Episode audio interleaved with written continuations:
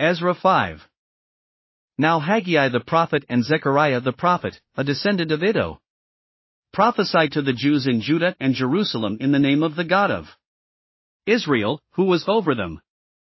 Then Zerubbabel son of Shealtiel and Joshua son of Jozadak set to work to rebuild the house of God in Jerusalem. And the prophets of God were with them, supporting them. At that time Tattenai, governor of Trans-Euphrates, and Shethar-bozenai and their associates went to them and asked, "Who authorized you to rebuild this temple and to finish it?" They also asked, "What are the names of those who are constructing this building?"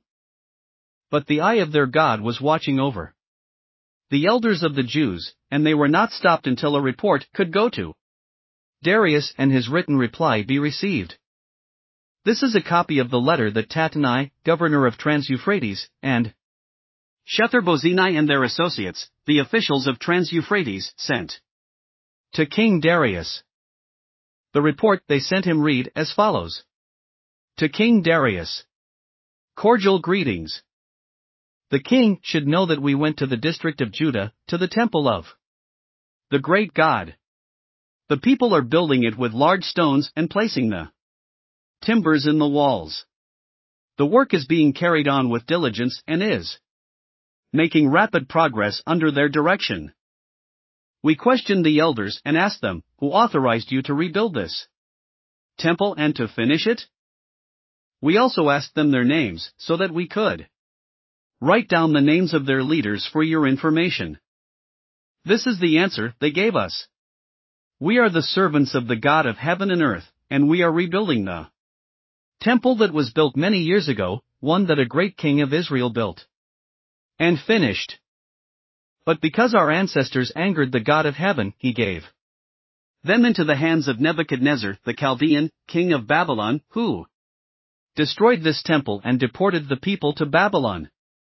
However, in the first year of Cyrus king of Babylon, King Cyrus issued a decree to rebuild this house of God. He even removed from the temple of Babylon the gold and silver articles of the house of God, which Nebuchadnezzar had taken from the temple in Jerusalem and brought to the temple in Babylon. Then King Cyrus gave them to a man named Sheshbazzar, whom he had appointed governor. And he told him, "Take these articles and go and deposit them in the temple in Jerusalem, and rebuild the house of God on its site."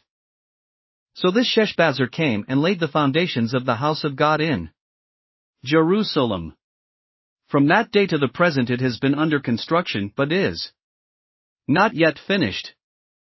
Now if it pleases the king, let a search be made in the royal archives of Babylon to see if King Cyrus did in fact issue a decree to rebuild this house of God in Jerusalem.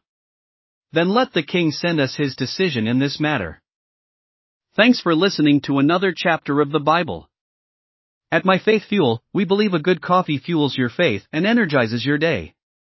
Please visit my faith fuel dot com to explore our delicious coffee blends.